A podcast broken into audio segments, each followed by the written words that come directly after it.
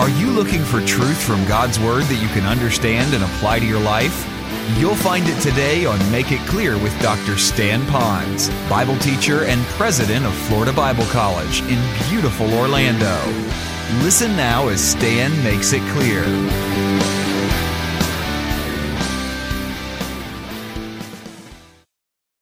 Now, if you have your Bibles, you might want to get them out now and turn to the book of Philippians, Philippians chapter 4, verses 10 through 13. And I got thinking again how great our God is and how sovereign He is as He opens up this material, even in timing. I've titled this message called Learning to Be Content. Now, next week is going to be the last message in our series on Philippians, so I urge all of you to be back because we're going to kind of like tie the bow and present the gift on joy next week. And we're going to be titling that message, One of God's Greatest Promises. And it's actually found right in the book of Philippians. So if you want to read a few verses ahead, you can be prepared to learn what one of God's greatest promises would be to us. And I believe it'll be a great encouragement to you. So we're learning to be content. Now, this may date me for some of you, but there was a popular song years ago when I was a young person, and it was, I Can't Get No Satisfaction. Now, don't worry, I'm not going to sing, and I'm certainly not going to dance it like the guy who wrote that song. But how many of you remember that song, I Can't Get No Satisfaction? I wanted to know how many of you listen to rock music out there. All right. Well, some 40 years later, I'm finding that the population still could sing that same song, that they can't get any satisfaction either. They're unhappy, they're unfulfilled, they're unsatisfied, and often Madison Avenue is making sure that we feel that way so that they could peddle their goods in front of us, thinking that when we have those things, we'll be satisfied. If you'll notice how TV and radio commentators, they'll imply that contentment often comes sprayed on, rolled on, inhaled, eaten, worn, lived in, gone to, listened to, or driven. I think if you take that a little bit further, you can see they're going to try to appeal to every one of our senses. Kind of reminds me of a couple of passages in Scripture where Satan likes to appeal to this consuming urge to have, to do, to be. The lust of the flesh, the lust of the eyes, and the pride of life. And they do a good job at that because as soon as we have these things, we know that they become weights to us from fulfilling often what God has for us as the very, very best. Well, then I got going through passages of Scripture, and here's the Apostle Paul. If there was ever anyone who probably could have honestly then said he wasn't content, it would be Paul. Now, remember how I said these things such as rolled on, he had no deodorant. About inhaled, he smelt the musty, dungy prison that he was in, a dirty place that he was, eaten.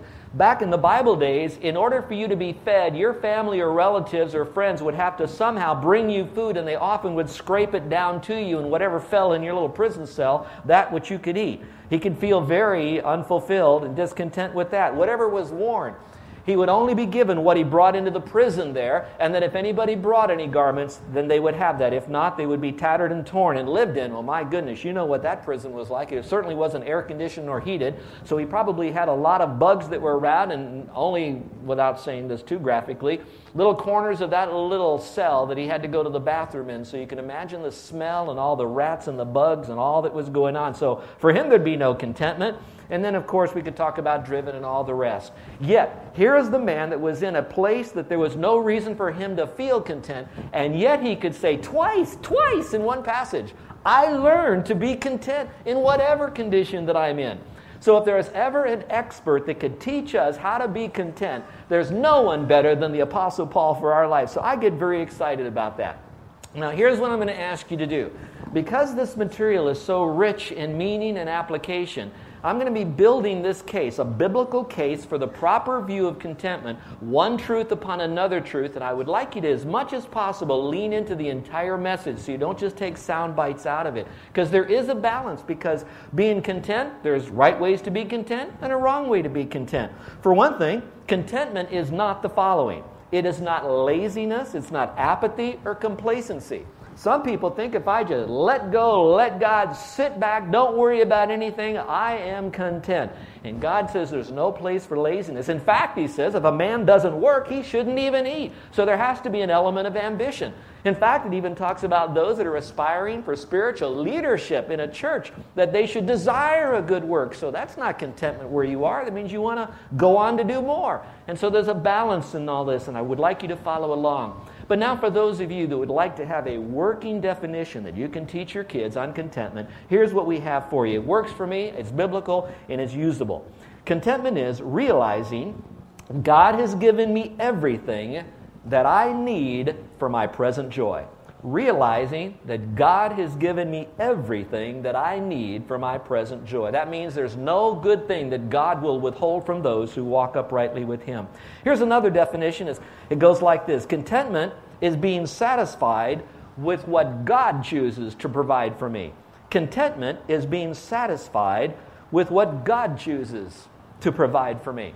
And if you'll notice out of those two definitions of contentment, you're going to find that the core value in that is it centers on God and being satisfied with Him and what He chooses to do in our life. So contentment is something that needs to be learned. I've titled this now, 4 Lessons to Learn for Real Contentment.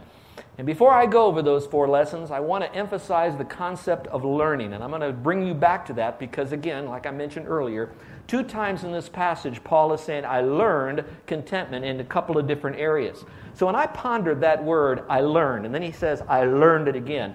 That must mean that there was a stage in Paul's life that he was not content, that he did not learn. In fact, we could say he was ignorant in that area.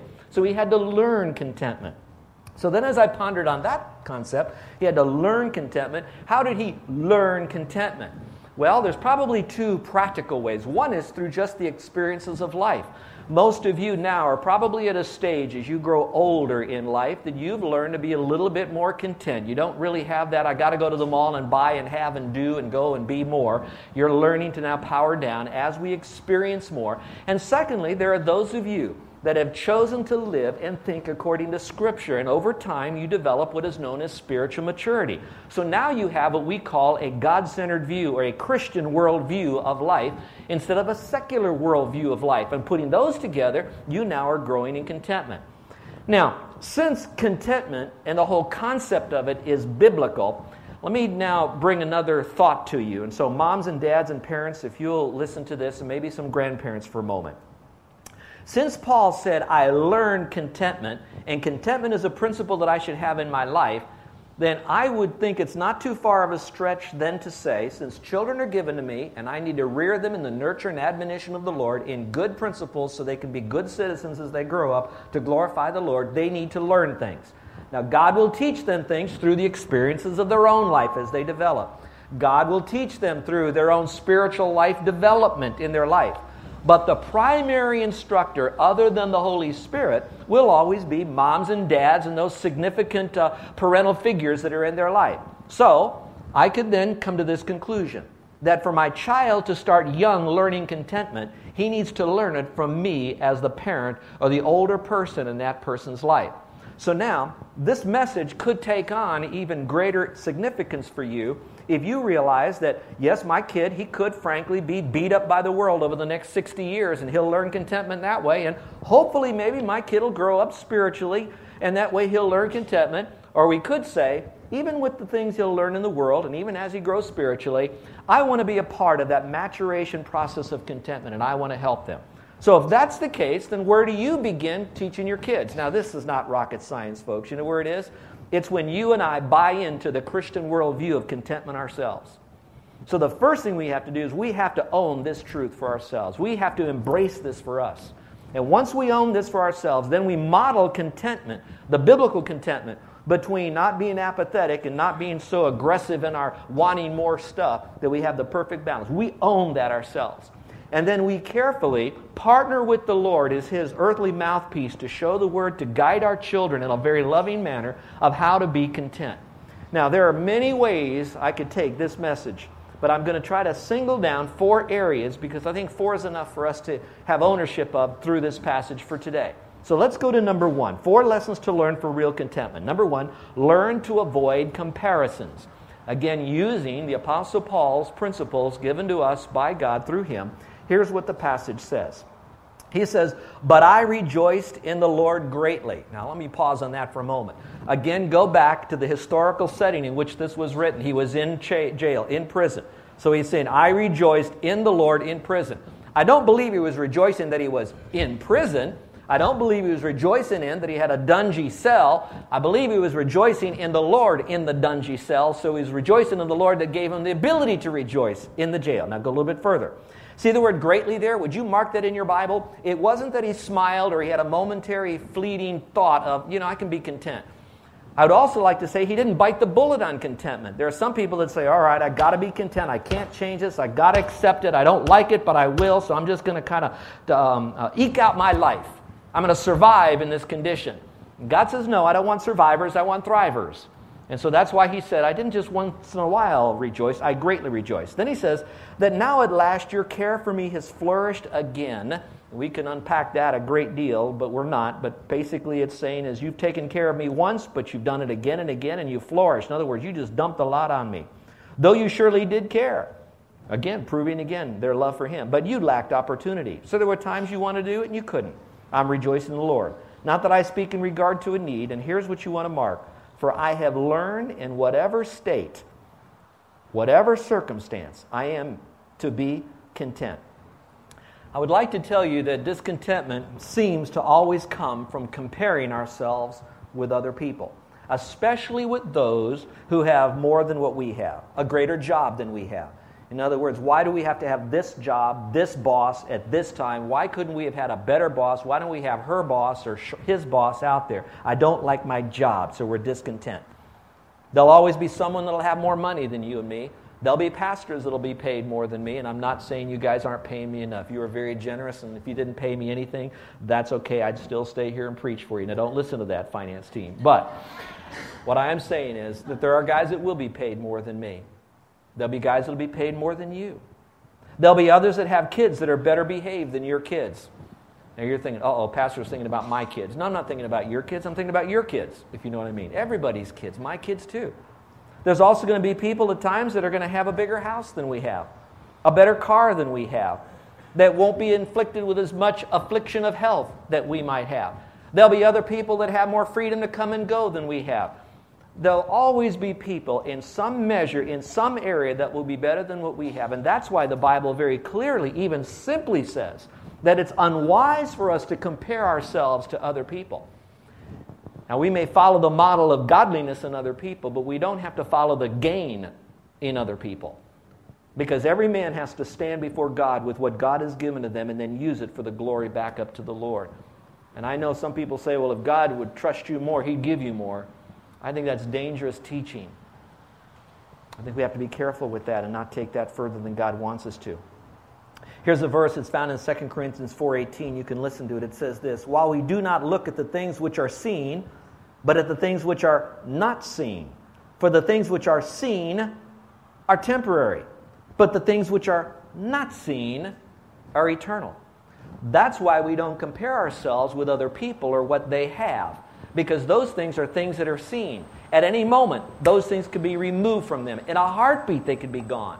And so what we do look at are the eternal. Now, what would be an eternal truth we could look at? There are many. But for this message, it's this. The eternal truth I want to look at that's unseen is the spirit of contentment. The ownership of my trust in a God who knows just what I need.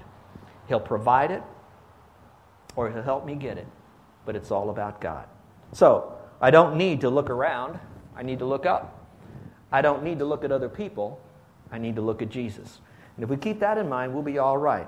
Let me give you three misconceptions about contentment that you might be able to help others have. Same kind of thought. Number one, I must have what others have to be happy. That's a misconception about contentment. I must have what others have to be happy.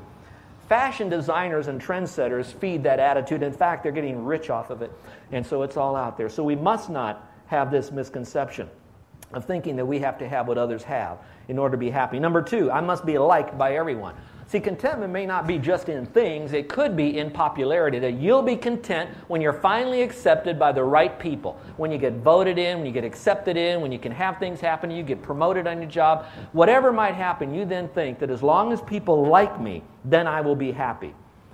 Let me give you a phrase that you can take to the bank. And young people, if you could learn this now, this will save you a tremendous amount of heartache. Are you ready? Read my lips. You ready? Here's the phrase. It is impossible for everyone to like you. Do I hear an uh-huh on that? It is impossible for everybody. If you are in a position where you have to make a decision that will affect somebody, I guarantee there'll be some people that don't like it.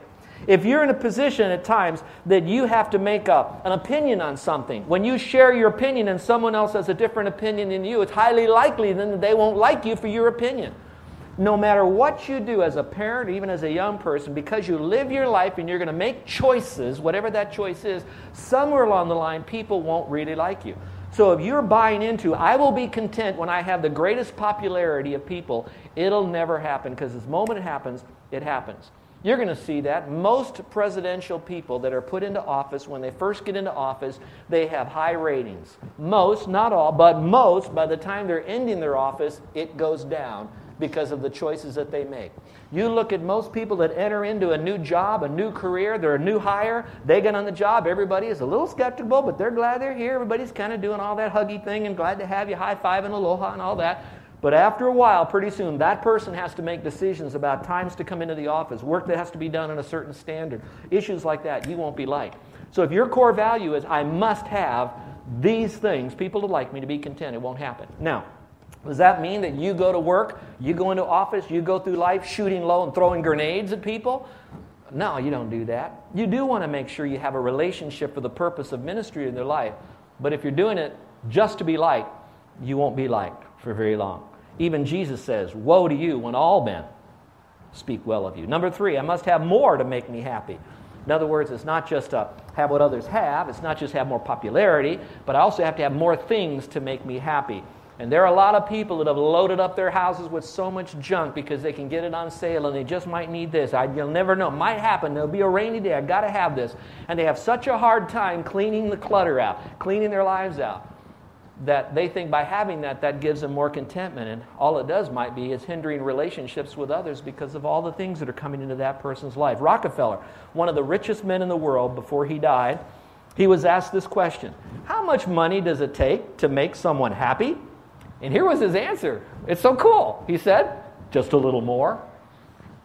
And you know what he's really saying by that is, I have all this, but I need a little bit more. Now, when you have a little bit more, the question is, okay, what will make you happy? Just a little more. Okay, you have a little bit more. Now, just a little more. So in other words, you're never really satisfied until you have more stuff, because you haven't bought into that concept, that biblical thinking, that Christian worldview of, and what's the word, everyone? Contentment. And that's what God wants. Look at this verse. I put it in your book there for your worship folder. It says this: now godliness with contentment is great gain.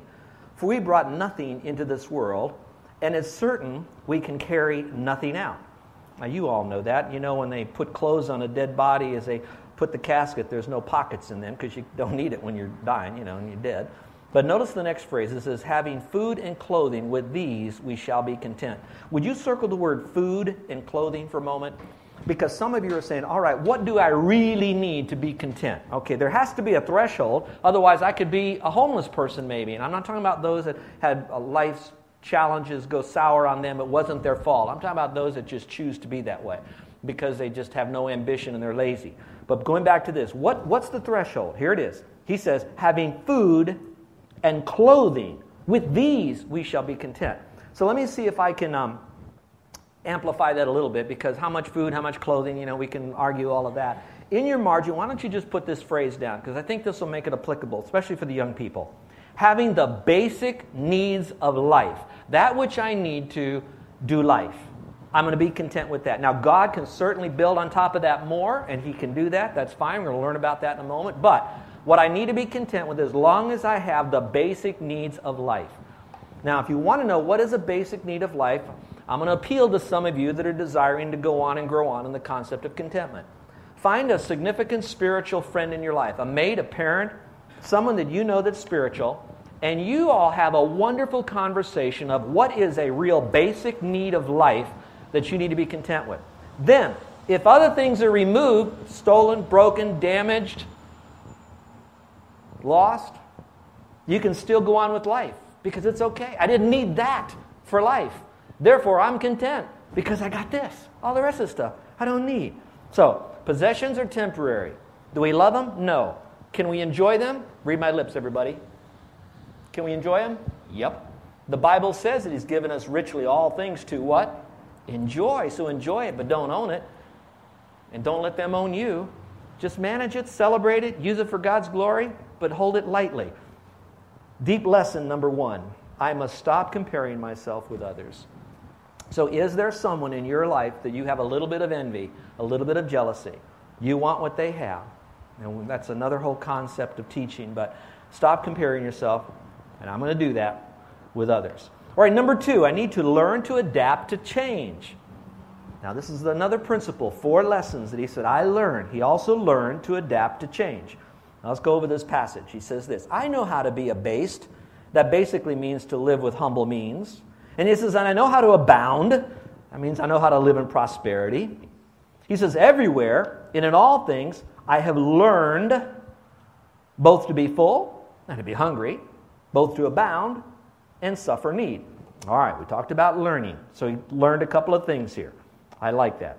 Abound and abase. Have a lot, have a little. Full, hungry. Suffer need, have all that I need. All right, so he looked at that and he said, I learned that. All right, change. I don't know here on the island, and some of you have to help me. I know that occasionally they have, it's a festival or it's a carnival or it's a state fair. Don't they have on the island here where they bring in these rides that you pay so much money, you get an armband and you could ride these whiplash things? How many know what I'm talking about? Have you ever been? I don't know this, and I'm not trying to be stupid. I've been on these, but just haven't been here at the island yet. And by the way, I like the scarier rides. I do. You know, that's my personality. You know, just scare the mud out of me. I like that, all right? But do they have what is known as a Ferris wheel? It's named after the inventor of this thing that's real round, and you kind of sit in this, and it goes all the way to the top. You go. Do they have Ferris wheels on the island? Okay. Now, I know they're building this one over in Asia that's supposed to be like 60 stories high. I'd love to go there, and I'd like to see if I could get Carol on this thing, all right? But now, stay with me, because this is a great illustration, because learning to be content means that you have to adapt to change. Now, most people get very, very excited when they're at the top of this Ferris wheel because they can see everything and the wind is blowing and they're looking at all the little ants. I mean, people walking around down below going on all the other rides. You've been on a Ferris wheel, know what I'm talking about. Frankly, my personality style is not that I'm most excited when I'm on the top of the Ferris wheel. I don't know what kind of grooming I had as a child growing up with my parents. But I got excited when I got in it, and I'm now at the bottom, and now they're snapping that bar. Because I know in a few moments, they're going to kind of move me up and load up another person and up a little. So what I'm doing is I know that pretty soon I'm going up. I'm going to see more and more. It's going to get gooder and gooder, more better as I get to the top. All right. I'm excited. Now, I'm not real excited at the top because I know in just a few moments, they're going to load some more passengers on the bottom. And so now it's going to start going down, down, down. And I'm at the bottom on this thing. Now, why am I using that illustration? It is called a cycle. It's a cycle of a Ferris wheel. It's a cycle of a ride. It's a cycle of excitement, enjoyment. But there's also a cycle in God providing for us. There is a time that you will be abased. There'll be a time that you won't have a lot. Often it's with college kids that are trying to get their money together and they're in and out of school. Then you're going to have a time where you'll have some prosperity. But let me assure you, since life is a cycle, there will come a time that God will move that Ferris wheel of finances or resources in your life that it'll go in one way or the other way. So what you have to do is not say, okay, I'm going to the top of this thing. I'm going to climb this Ferris wheel to get up there as fast as I can so I can get the best view. I'm king of the mountain, and I will never go back down. It won't happen because you don't control the Ferris wheel. Did you hear that? We don't control the Ferris wheel. Now, I can control coming down faster. I can jump out. That's not what God wants me to do. I got to trust the one who's doing this. So with that in mind, what you now might want to do is to look at what we call the cycle. And I hope you see it in a way that one cycle step builds upon another step, and the cycle will continue to repeat itself. So the cycle can look like this. The operative word is can. It doesn't mean that it will look like this, but it can look like this. Number one, riches. Somewhere along the line, you will be given some riches. And you young people that's saying, well, I'm not as rich as my mom and dad, but you might have an auntie or an uncle or a cousin that's going to give you some money. So you're going to have a little bit more money, a little bit more riches at the end of the holidays than you will before because you're going to kind of get some money. Maybe when you get ready to graduate, maybe it's your birthday, maybe something special, you young people are going to get some riches. It's going to still fit your cycle. Now, it's all going to be relative, some more, some less, but we're all going to go through stages of riches. Look in Deuteronomy 8:18. It says, "For it is He," referring to the Lord, "who gives you power to get wealth." Now, wealth is relative, so let's just say this. Wealth is having more than what you have now. It could be 1 penny. You're more wealthy with the 1 penny than you had without the penny. Now, if you have $1, you're even more wealthy, but you're going to have that. But the operative word is not wealth. Circle the word power. God gives you the ability to get this. Now, I'm going to give you a couple of ways that you're going to get some riches. Remember, it's still God who is in control of you getting that extra wealth. Number one, it'll come through an inheritance. Some of you will get some inheritance, sometimes frequently. You're listening to Make It Clear with the teaching of Dr. Stan Pons, founder of Make It Clear Ministries and president of Florida Bible College in beautiful Orlando, Florida. Make It Clear is dedicated to taking the Word of God with clarity into every person's world. It is the support of listeners like you who make the ministry of Make It Clear possible. You can provide your tax-deductible gift to Make It Clear online by going to makeitclear.org. Or you can mail your gift to Make It Clear, P.O. Box 607901, Orlando, Florida, 32860. Thank you for helping us Make It Clear. If you would like to have Dr. Pons speak at your church or event, please send us an email at tellmemore@makeitclear.org. Thank you, and remember to make it clear.